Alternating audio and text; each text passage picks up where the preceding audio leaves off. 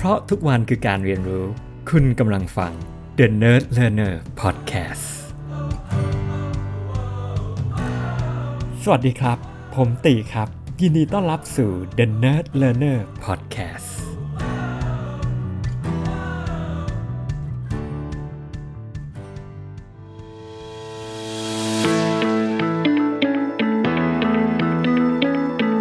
สวัสดีครับมาถึง EP ที่ 82 แล้วนะครับก็อาทิตย์ที่ผ่านมาเนี่ยผมได้มีโอกาสไปฟังมินิแชร์ลิงของนิ้วกลมละกันนะครับผมก็เป็นระยะเวลาสั้นๆนะครับประมาณชั่วโมงครึ่งแล้วก็จัดโดยiMed Max นะครับเข้าใจว่านิ้วกลมได้ไปจอยในหลักสูตรที่ผมเคยเรียนรุ่นที่3นะครับแล้วก็นิ้วกลมอยู่ที่รุ่นที่4นะครับก็มี Get Together กันนะครับในช่วงอาทิตย์ที่ผ่านมานะครับก็ถ้าอยากทราบรายละเอียดเพิ่มเติมจริงๆแล้วผมมีแชร์อยู่ใน EP 51แล้วก็ EP 72นะครับก็ลองแฟลชแบ็กย้อนหลังไปฟัง2 EP นี้ได้นะครับจริงๆแล้วเนี่ยผมพอได้ยินชื่อนิ้วกลมมาพอสมควรนะครับแต่ว่าเรียกว่าแบบห่างๆแล้วกันคือเอาจริงๆคือผมเป็นคนที่แบบคือก็อยากอ่านหนังสือนะแต่ไม่ได้อ่านเยอะอะไรขนาดนั้นอะไรอย่างเงี้ยนะครับผมก็พยายามเซตโกลเซตอะไรพยายามอยากจะอ่านหนังสือมากยิ่งขึ้นอะไรอย่างนี้แล้วก็จริงๆแล้วผมนั่งไล่ดูเนี่ยผมพบว่าผมเองก็เพิ่งสั่งซื้อหนังสือของนิ้วกลมมาเพิ่มเมื่อต้นปีที่แล้วนะครับก็ผ่าน Facebook นี่แหละนะครับผมแล้วก็ตอนนั้นเนี่ยสิ่งที่ผมจำได้นะครับที่ทำให้ย้อนกลับไปคิดคือว่าเฮ้ยระบบมันอัตโนมัติมากๆเลยคือมันเป็นการแบบทักบน Facebook เนี่ยแล้วก็เป็นระบบที่ตอบทั้งหมดเลยนะครับทั้งสรุปรายการหนังสือที่จะสั่งนะครับทั้งแนะนำวิธีการชำระเงินนะครับทั้งส่งสลิปแล้วก็ทุกอย่างก็ชำระเรียบร้อยอะไรเรียบร้อยคือทุกขบวนการตั้งแต่ต้นจนจบของการสั่งหนังสือเนี่ยไม่ได้มีการคุยกับคนเลยนะครับผมเข้าใจว่าผมเองก็แบบก็ดูเป็น case study เหมือนกันแล้วก็เหมือนเข้าใจว่าน่าจะใช้เพจ365เป็นเบื้องหลังอะไรอย่างนี้นะครับก็ค่อนข้างก็ถือว่ามันประทับใจนะจริงๆแล้วเพราะว่าว่ะแบบมันเจ๋งไว้อะไรเนี่ยนี่แหละคือรูปแบบsocial commerce นะครับโดยใช้ระบบอะไรอย่างนี้นะครับตอนนั้นก็สั่งตั้งแต่มีล้มลุกเรียนรู้ของคุณธนานะครับที่ออกมาใหม่นะครับก็เป็นเล่มหนึ่งที่ผมอ่านจบไปแล้วจริงๆแล้วนิ้วกลมเนี่ยแอบอายนิดนึงเพราะว่าหนึ่งในเล่มที่ผมสั่งมาเนี่ยตัวฮิมาลัยไม่มีจริงเนี่ยยังไม่ได้แตะเลยนะครับแล้วมันหนามากแล้วก็พอมาฟังนี่ก็มันเป็นหนึ่งในเล่มที่แบบอาจจะเป็นหนึ่งใน feel good masterpiece ของเขาก็ว่าได้อะไรอย่างเงี้ยครับเพราะว่าเขาแบบโอ้โหเล่าเยอะมากละเอียดมากแทบจะเป็นกวีมันแบบมันอินเนอร์จริงๆอะไรเงี้ยยังไม่ได้อ่านนะครับแต่ว่าคือผมว่าชื่อเรื่องมันโดนคือแบบตอนนั้นเนี่ยจริงๆแล้วก็เข้าใจว่าน่าจะ3ปีก่อนแล้วนะครับผมไปเดินขึ้นเขา ABC มานะครับแล้วก็เพื่อนที่ไปเดินด้วยเนี่ยเขาก็ไปเดิน EBC กันต่อ Everest Base Camp นะครับแต่ว่าผมไม่ได้ไปนะครับก็เล่มนี้เนี่ยน่าจะพูดเรื่องของการเดินทางเรื่องของการขึ้นเขามันน่าจะเป็นแรงบันดาลใจที่อยากจะช่วยผมให้แบบไป EBC หรืออะไรอย่างนี้ต่อก็ได้หรือแบบอย่างน้อยได้ทบทวนประสบการณ์ดีๆที่ตอนนั้นไปเดินที่ Annapurna Base Camp หรือว่า ABC ที่เนปาลนั่นเองนะครับแต่เล่มหนึ่งที่ผมได้อ่านของนิ้วกลมซึ่งอาจจะไม่ใช่เล่มดังของเขาคือต้องเรียนตรงว่าโอ้โหเขามี40กว่าเล่มอะไรประมาณอย่างเงี้ยแล้วก็รู้สึกมีหลายเล่มที่ก็อยากอ่านอยู่เหมือนกันนะครับก็คือสิ่งสำคัญของชีวิต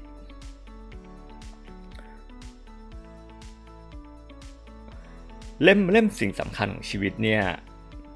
เป็นเล่มที่อ่านง่ายมากจริงๆแล้วคือส่วนตัวผมว่าเนื้อหาเนี่ยไม่ได้มีอะไรใหม่สำหรับผมเนาะคือแบบคือแต่ว่าวิธีการที่เขาเล่าเรื่องเนี่ยคือต้องเรียนตรงๆแบบเล่าได้เก่งขมวดได้เก่งสรุปได้ดีแล้วก็ชวนให้คิดอะไรอย่างเงี้ยครับคือผมว่านิ้วกลมก็เป็นแรงบันดาลใจอย่างหนึ่งเหมือนกันนะคือแบบด้วยวิธีการด้วยลักษณะที่เขาเขียนอะไรอย่างเงี้ยมันก็เหมือนแบบว่าแบบเทพอะไรอย่างเงี้ยเราแบบห่างไกลมากๆเลยอะไรอย่างเงี้ยครับแล้ววันนั้นที่เขาได้มาแชร์เนี่ยเขาก็พูดเรื่องของการเขียน แล้วมันก็กึ่งอินสไปร์นะจริงๆแล้วผมเองก็แบบเหมือนได้ทบทวนตัวเองในช่วงปีที่ผ่านมาก็ว่าได้อะไรเงี้ยตั้งแต่เริ่มที่เราได้มาเขียนจริงจังมากยิ่งขึ้นบน Medium แล้วมันไม่ใช่เรื่องของการเขียนแต่ว่าแบบมันคือการเล่าเรื่องด้วยอ่ะแล้วก็รวมถึงแบบทั้งหมดของ The Nerd Learner จะมาถึง EP นี้เลยก็ว่าได้นะครับคือเขาแชร์ประมาณแบบ5หัวข้อหลักๆว่าแบบจริงๆแล้วเขียนไปเพราะอะไรเขียนไปทำไมอะไรอย่างเงี้ยคือเขาก็บอกว่า1เขียนเพื่อให้เข้าใจตัวเองคือการเขียนเนี่ยมันเป็นการเหมือนกับว่ามันทำให้เราได้ทบทวนนะครับยุกลมเขาบอกว่าแบบบางทีมันเหมือนแบบใช้ชีวิต2รอบอะไรประมาณอย่างเงี้ยเพราะว่าเวลาพอเราจะเขียนเหตุการณ์นั้นๆขึ้นมาเนี่ยที่มันเกิดขึ้นไปแล้วใช่ไหมมันแบบมันทำให้เรากลับไปย้อนนึกถึงเหตุการณ์นั้นแล้วเหมือนเราแบบใช้ชีวิตอีกรอบหนึ่งอะไรประมาณอย่างเงี้ยแล้วแบบพอเราได้ทบทวนมันทำให้เราเริ่มเข้าใจตัวของเราเองมากยิ่งขึ้นเริ่มเข้าใจว่าจริงๆแล้วเหตุการณ์นั้นเนี่ยมันมีความหมายอย่างไรเพราะว่าทุกๆเรื่องที่มันเกิดขึ้นเนี่ยสำคัญคือมันอยู่ว่าเราเล่าเรื่องนั้นยังไงกับตัวเองแล้วเราให้ความหมายเรื่องนั้นเนี่ยกับตัวเองอย่างไรนะครับการที่เราให้ความหมายเรื่องนั้นแตกต่างกันชีวิตเราก็อาจจะเปลี่ยนไปเลยก็ได้นะมันอยู่ที่มุมมองว่าเราตัดสินว่าเรื่องเนี่ยมันเป็นเรื่องที่ไม่ดีเราถูกกระทำเขาไม่ดีกับเราอะไรเงี้ยหรือว่าเขาหวังดีกับเราเขาอยากจะช่วยเหลือเราเขาอยากจะพัฒนาเราการที่เราตีความเหตุการณ์ต่างๆอันนั้นก็เป็นส่วนหนึ่งที่เราแบบค่อยๆตอกย้ำแล้วก็เล่าเรื่องของตัวเองว่าวันเนี้ยเราตีความชีวิตเราเป็นอย่างไรเราตีความภูมิหลังของชีวิตเราเป็นอย่างไรเราตีความเรื่องราวต่างๆที่เกิดขึ้นเป็นอย่างไรซึ่งเราก็จะเห็นเลยว่าในเหตุการณ์ที่เหตุการณ์อาจจะเดียวเป็นเรื่องเดียวกันแต่พอเกิดขึ้นกับคนแต่ละคนการตีความหรือว่าการตอบรับหรือการตอบสนองเนี่ยแตกต่างกันอย่างสิ้นเชิงเลยคือเรื่องอะไรพวกนี้เป็นเรื่องที่ผมแบบแอบชอบแล้วก็เรียนรู้แล้วก็สนใจอยู่แล้วหัวข้อที่2นะครับก็คือดิวกอมบอกว่าเขียนเพื่อเรียนรู้และเติบโตอันนี้ผมก็เห็นด้วยนะผมคิดว่าแบบบางครั้งพอเราได้ทบทวนแล้วมันเกิดการเรียนรู้แล้วมันก็ทำให้เราแบบเติบโตแล้วก็เข้าใจอะไรมากยิ่งขึ้นคือมันมีการพัฒนาการของมันเหมือนแบบว่าแบบเอาง่ายๆเลยผมก็เคยแชร์อยู่ใน EP 1เรื่องของวัฒนธรรมของ Amazon เนาะที่เขาแบบใช้ให้ทุกคนเขียนก่อนเขียนคอนเซปต์เขียน proposal มาแล้วก็ในมีตติ้งเนี่ยให้ทุกคนนั่งอ่านก่อนเลยผมไม่แน่ใจผมแชร์อยู่ใน EP ไหนนะครับอาจจะลองแอบไปฟังย้อนหลังดูนะครับถ้าเกิดครับก็นั่นแหละมันทำให้แบบไอเดียมันแน่นแล้วมันประหยัดเวลานะครับแล้วทุกคนมาเรียนรู้แล้วก็ได้เติบโตด้วยแล้วบางทีพอเราเขียนมันอาจจะมีไอเดียใหม่ๆโผล่ขึ้นมาก็เป็นไปได้หัวข้อที่3เนี่ยยุกลมบอกว่าเขียนเพื่อเป็นอิสระนะครับอันนี้ผมก็ชอบเหมือนกันนะครับฟังแล้วแบบว่ามันแบบให้เราได้ปลดปล่อยให้เราได้แบบได้คือมันแล้วแต่เราเลยว่าเราแบบอยากจะเขียนแนวไหนอะไรยังไงอะไรอย่างเงี้ยแล้วแบบสิ่งที่นิ้วกลมเขาได้แชร์ด้วยคือเขาบอกว่าเฮ้ยจริงๆแล้วว่าเราอย่าไปกำหนดกรอบของตัวเองเราอย่าไปเอาความคาดหวังของคนอื่นมาอะไรแบบเนี้ยว่าเราต้องเขียนแนวนี้คือแบบอย่าไปกังวลว่ามันต้องระวังอะไรบ้างเราแบบมันเป็นโอกาสที่เราได้ปลดปล่อยเราได้รีลีสเราได้เขียนจริงๆว่าแบบเราอยากจะเขียนอะไรอย่างเงี้ยแล้วแบบนิ้วกลมเขาแบบเขาพูดอย่างนี้เลยเขาบอกว่าเฮ้ยเขียนอะไรที่มันห่วยที่สุดในโลกเลยก็ได้นะแบบสิ่งที่แบบไม่มีใครในโลกนี้จะอ่านอะไรอย่างเงี้ยแต่แบบให้เราเขียนแบบที่แบบจริงใจกับตัวเองมากที่สุดเขียนด้วยหัวใจเชื่อมั่นในความคิดที่เข้ามาคือแบบอยากควบคุมมันไว้แบบปล่อยให้มันโลดแล่นออกไปแบบแล้วบอกว่าอยากเขียนให้ดีที่สุดแต่เขียนให้เพลินที่สุดเขียนให้ตัวเองชอบ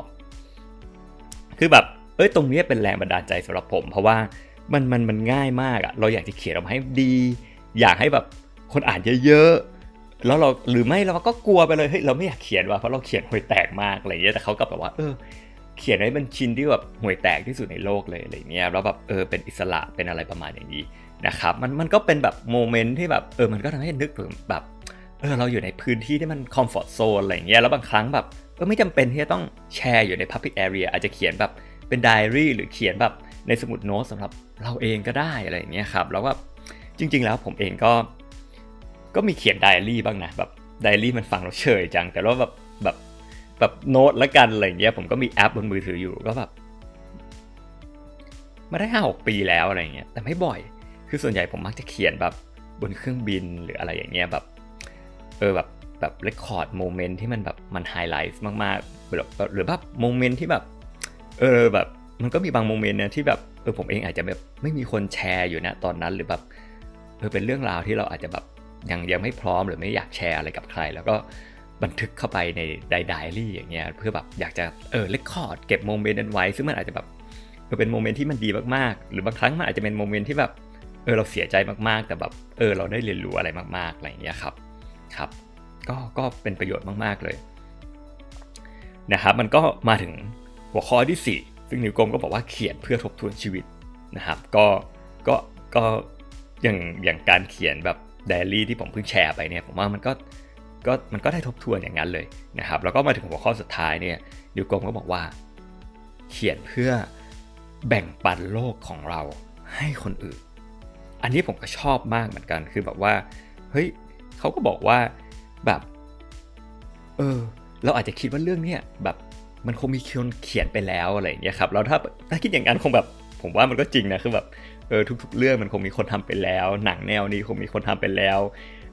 อันนี้คงมีคนเขียนไปแล้วซอฟต์แวร์นี้คงมีคนทำไปแล้วอะไรอย่างเงี้ยนะครับผมแต่ว่าเขาบอกว่าเฮ้ยสิ่งสำคัญอ่ะจริงๆแล้วมันคือการใส่ตัวตนของเราเข้าไปนะครับมุมมองของเราเข้าไปคือแต่ละคนน่ะมันจะมีแบบเหมือนมุมมองเอกลักษณ์ที่มันยูนิคที่มันเฉพาะตัวเพราะด้วยประสบการณ์ด้วยการเลี้ยงดูด้วยการเติบโตที่มันแบบมันไม่มีทางที่จะเหมือนกับอีกคนหนึ่งในชีวิตของเราเพราะฉะนั้นพอเรามองโลกอ่ะมันก็จะมีการตีความที่แตกต่างกันออกไปขึ้นอยู่กับประสบการณ์และการเรียนรู้ที่เราสะสมมาทั้งชีวิตอะไรอย่างเงี้ยแล้วแบบการที่เราได้เขียนมันก็ทำให้ทุกคนเข้าใจมุมมองแล้วก็อาจจะแบบเหมือนได้แบบมาโอกาสแบบมามองผ่านตาเราผ่านตัวของเราว่าเรามองยังไงเราเห็นอะไรอย่างเงี้ยครับก็อันนี้ผมว่าเจ๋งมากๆเนาะนะครับแล้วก็จริงๆแล้วก็เป็นส่วนหนึ่งด้วยแหละที่ผมว่าผมทำThe Nerd Learner ขึ้นมาอะไรอย่างเงี้ยครับแบบจริงเราก็แบบเอาแค่แบบก็ดีมากแล้วถ้าแบบแบบทีมงานของเราแบบลูกน้องของเราแบบอย่างน้อยได้เข้าใจอะไรแบบหลักการหรือวิปรัชญาหรือวิธีการคิดหรือแบบมุมมองของเรามากยิ่งขึ้นอะไรอย่างเงี้ยครับเราหวังว่าพอมันเข้าใจกันมากยิ่งขึ้นแบบมันจะแบบมีความเห็นอกเห็นใจใช่ไหมนะครับเอมพัตตีแล้วก็ทำงานร่วมกันแบบได้ดียิ่งขึ้นอะไรอย่างนี้นะครับแล้วก็ทางนิ้วกลมก็ยังแบบมีแบบโปรยอะไรดีๆเนาะบอกว่าแบบนักเขียนที่ดีต้องเป็นแบบไหนอะไรเงี้ยต้องเป็นแบบประสบการณ์นิยมนะ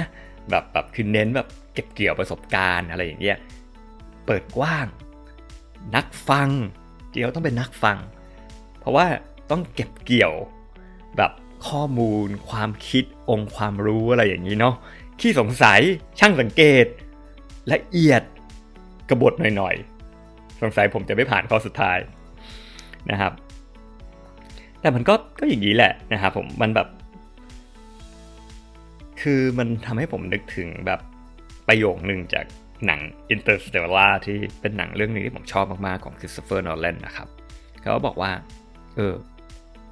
บางทีเราอะอยู่ที่นี่เนี่ยเพื่อเป็นแค่ความทรงจำให้กับลูกๆของเราอะไรอย่างเงี้ยครับมันก็แบบนี่แหละมันคือการเขียนมันคือเรื่องเล่ามันคือแบบการส่งต่อความทรงจำต่างๆอะไรอย่างนี้นะครับแล้วแบบมันก็ทำให้ผมกลับมาทบทวนเหมือนกันแบบว่าอย่างการเขียนในที่ทำงานอย่างเงี้ยที่แบบผมเคยแชร์ไปเรื่องเขียน Vision Story นะครับหรือแบบการเล่าเรื่องหรือการนำเสนอ Presentation อะไรอย่างเงี้ยผมว่าก็เป็นส่วนหนึ่งที่แบบมันได้ทบทวนมันได้วางแผนมันได้เขียนมันออกมาว่าเราอยากจะเล่าเรื่องนั้นยังไงอะไรอย่างนี้นะครับแล้วมันเป็นทอล์คที่ผมว่าก็อินสไปร์นะครับเขาก็บอกว่าอายุมันไม่ได้สำคัญไม่ได้หมายความว่าอายุ71เนี่ย จะเขียนได้ลึกซึ้งกว่าอายุ17เพราะบางเรื่องเนี่ยแต่ละช่วงชีวิตเนี่ยมันก็แตกต่างกันนะครับนิ้วกลมเขาบอกว่าจะให้เขาไปเขียนแบบโตเกียวไม่มีขานะตอนนี้มันก็ไม่เหมือนนะมันก็ไม่เหมือนเพราะว่ามันเลยยุคนั้นไปแล้วนะณตอนนั้นไปแล้วอะไรเงี้ยเล่มนี้ก็เป็นเล่มที่มีชื่อเสียงของเขาที่ผมยังไม่ได้อ่าน ครับรู้สึกผิดจังครับก็แล้วเขาก็พูดนะครับว่าเพราะฉะนั้นเนี่ยเราจะรู้บางเรื่องที่บางคนไม่รู้อยู่เสมอนะครับและอะไรที่เป็นแรงบันดาลใจสำหรับผมคือว่ามาสเตอร์พีซมันออกแบบไม่ได้ความสมบูรณ์แบบมันเป็นเรื่องที่น่าเบื่อแล้วมันไม่ได้เหมือนกับว่าเราเขียนเล่มนี้แล้วเล่มหน้ามันจะแบบดีขึ้นเรื่อยๆดีขึ้นเรื่อยๆเป็นแบบเป็นเส้นตรงอะไรอย่างเงี้ยมันแบบชีวิตมันไม่ได้เป็นแบบนั้นอะไรอย่างเงี้ยครับก็เหมือนผมอ่ะเนาะผมก็คิดว่าEP หลังๆของ The Nerd Learner มันก็น่าจะดีกว่า EP ก่อนๆอะไรอย่างเงี้ยแต่ว่าเราก็ไม่รู้หรอกว่า EP แต่ละ EP มันก็คงแบบมันคงไม่ได้แบบดีขึ้นแบบเส้นตรงอะไรแบบเนี้ยมันก็คงมันก็แล้วแต่เนาะอันนี้ก็เป็นแรงบันดาลใ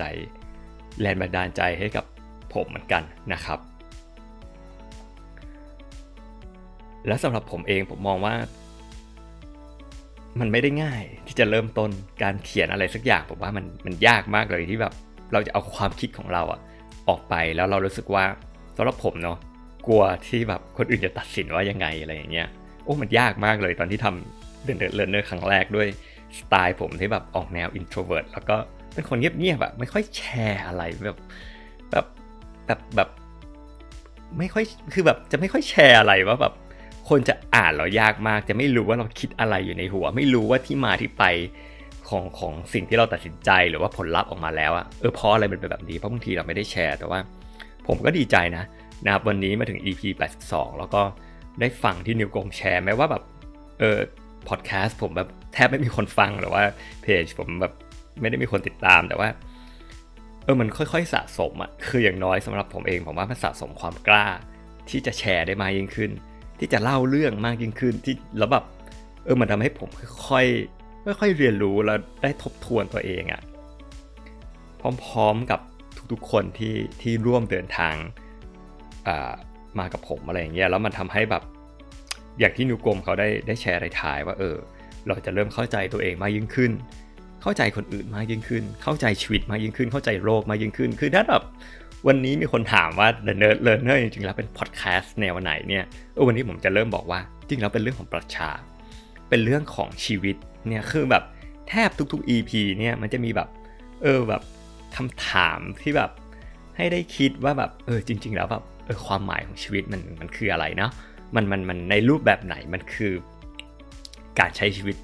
ที่ดีหรือว่ามาได้ข้อคิดอะไรเกี่ยวกับชีวิตของเราอะไรอย่างเงี้ยครับคือแบบแล้วมันก็คงเป็นจุดหนึ่งที่ทำให้ผมแบบลองอ่านหนังสือของนิวกรมที่ชื่อว่าสิ่งสำคัญของชีวิตอะไรจะเห็นไหมนะมันก็จะเป็นตีมประมาณนี้แหละนะว่าจริงๆแล้วแบบความหมายมันอยู่ที่ตรงไหนอะไรอย่างเงี้ยครับมันคืออะไรกันแน่ในการที่เราได้มีชีวิตอยู่ในห้วงเวลาณตอนนี้อะไรอย่างเงี้ยครับแล้วอันนี้ผมก็ชอบมากเลยที่นิวกรมปิดท้ายเนาะเขาบอกว่าเท่มากเลยชีวิตไม่ใช่สนามแข่งชีวิตคือสนามเด็กเล่นเหมือนนั่งอยู่บนม้าหมุนเรานึกว่าเรากำลังแข่งกับม้าอยู่ข้างหน้าแต่มันเป็นม้าหมุนนะมันแบบมันก็คือเครื่องเล่นคือแบบมันเราควรจะเลือกแบบว่ามันเป็นม้าที่เราชอบอะไรอย่างเงี้ยครับเพราะฉะนั้นเนี่ยนิวกรมเขาบอกว่าอย่าไปจริงจังมากกับชีวิตครับก็ผมเป็นคนที่จริงจังมากกับทุกๆอย่างที่ผมทำเนาะนะครับก็เป็นแรงบันดาลใจที่ดีนะครับถือโอกาสนี้ครับเราอาจจะแบบได้ทบทวนดูก็ได้เนาะว่าจริงๆแล้วในช่วงอาทิตย์ที่ผ่านมาเนี่ยเราได้เรียนรู้อะไรบ้างมันอาจจะเป็นการดีก็ได้ที่แบบเราลองหากระดาษสักแผ่นหนึ่งนะครับหรือสมุดโน้ตของเราแล้วเราลองเขียนทบทวนดูก็ได้ว่าจริงๆแล้วมันมีประสบการณ์อะไรบ้างแบบที่เราประทับใจหรืออาจจะไม่ใช่ประทับใจก็ได้อาจจะเป็นประสบการณ์ที่มันแบบมันอยู่ในใจเราหรือเป็นเหตุการณ์ที่แบบเราคิดอยู่ซ้ำๆมันอาจจะเป็นความกังวลอะไรกันต่างๆที่แบบ ทำให้เราเครียดเกือบวนไปวนมาอยู่ในหัวเราดึงมันออกมาเราเอามันออกมาปล่อยมันไว้อยู่ในกระดาษตอนแรกมันอาจจะดูเหมือนไม่มีอะไรเลยก็ได้นะแต่ลองค่อยๆคิดดูครับมันอาจจะมีก็ได้ในความไม่มีบางทีมันก็มีนะแล้วบางครั้งในเหตุการณ์พวกเนี้ยที่มันวนเวียนอยู่หรือที่เราตัดสินไปแล้วว่ามันไม่ดีหรือมันเลวร้ายมันอาจจะเป็นเหตุการณ์ที่จริงๆแล้วเรามีโอกาสที่จะได้เรียนรู้แล้วก็เติบโตมากที่สุดก็เป็นไปว่าได้กันนะครับก็หวังว่า EP นี้เป็นแรงบันดาลใจนะครับผมที่อาจจะอยากให้ทุกคนเนี่ยกลับมาได้เขียนหรือได้เล่าอะไรเกี่ยวกับตัวของเราออกมาให้ตัวเองหรือคนอื่นๆบนโลกใบนี้มากยิ่งขึ้นก็ว่าได้นะครับเป็นกำลังใจให้นะครับสวัสดีครับเพราะทุกวันคือการเรียนรู้คุณกำลังฟัง The Nerd Learner Podcast